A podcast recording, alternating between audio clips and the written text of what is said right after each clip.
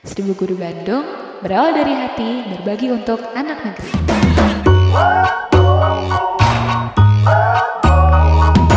Hai guys, welcome to Seribu Guru Bandung Podcast. Ya anggap aja lah ya ini podcast padahal mah cuman cuap-cuap singkat aja.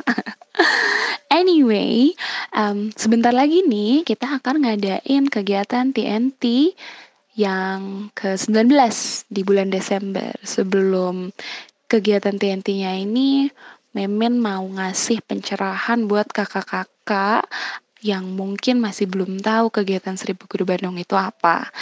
Jadi di sini Mimin udah ngundang nih salah seorang volunteer dari Seribu Guru Bandung yang kemarin-kemarin. Namanya Kak Zensa. Dari Kak Zensa ini nanti kita akan dengar beberapa pengalaman yang Kakak Zensa alami atau juga tips and trick um, gimana caranya daftar dan lolos di Seribu Guru Bandung.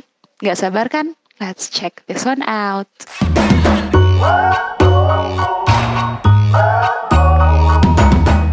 Seribu Guru Bandung berawal dari hati berbagi untuk anak negeri. Oke, langsung aja nih kak. Um, pertama kali tahu Seribu Guru Bandung itu dari mana sih kak? Apa kakak udah follow kita sejak lama?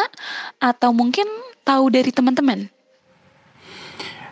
Hmm, saya pertama kali tahu Seribu Guru Bandung awalnya dari media sosial.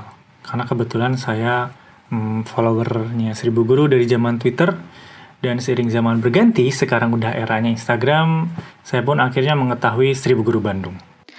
Ah, I see, I see. Terus mau dong kak, mau tahu nih gimana caranya untuk ikut Seribu Guru Bandung dan gimana ceritanya nih Kak Zensa sampai jadi volunteer. Kakak pernah jadi volunteer kan? Hmm, cara ikutnya simple dan mudah banget.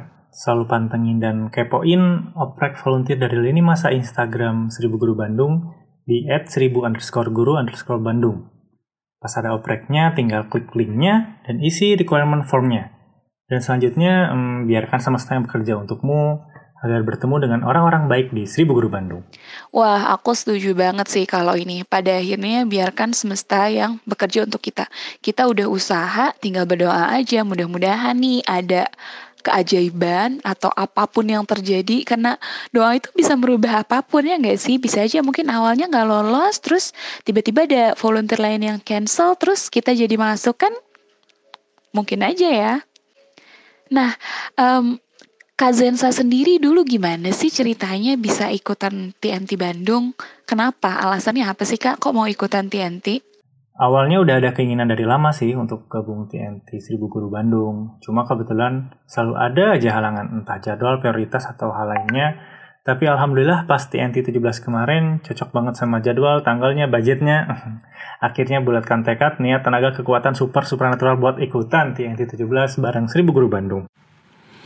Kenapa sih mau ikutan traveling and teaching? Ada dua poin. Yang pertama, saya senang mengajar.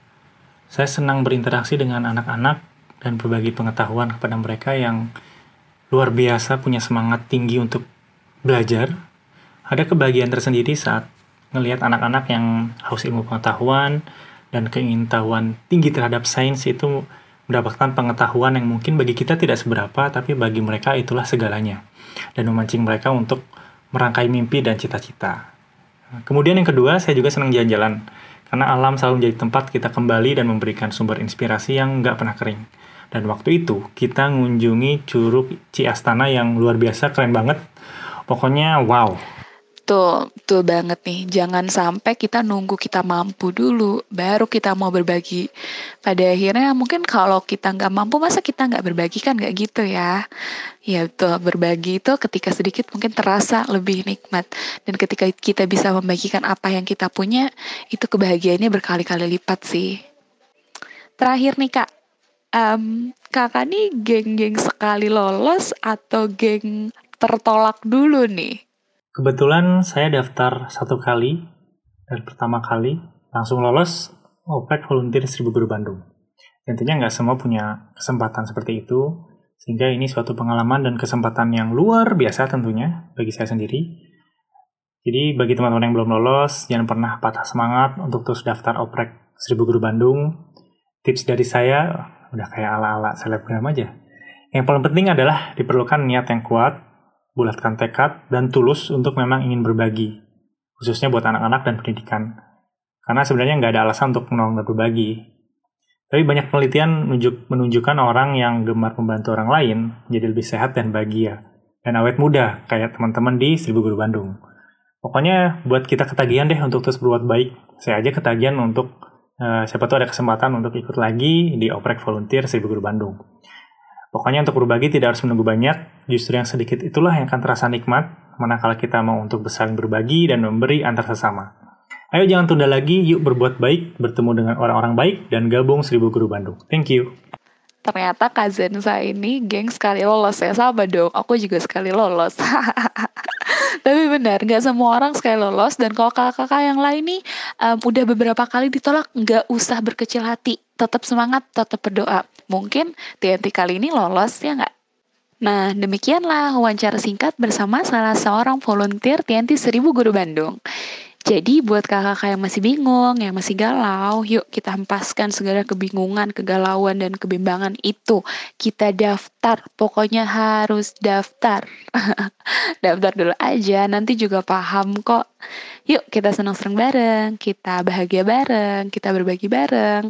Dan yang paling utama, kita sama-sama mencari dan mendapatkan inspirasi dari kegiatan ini. Mimin tunggu ya.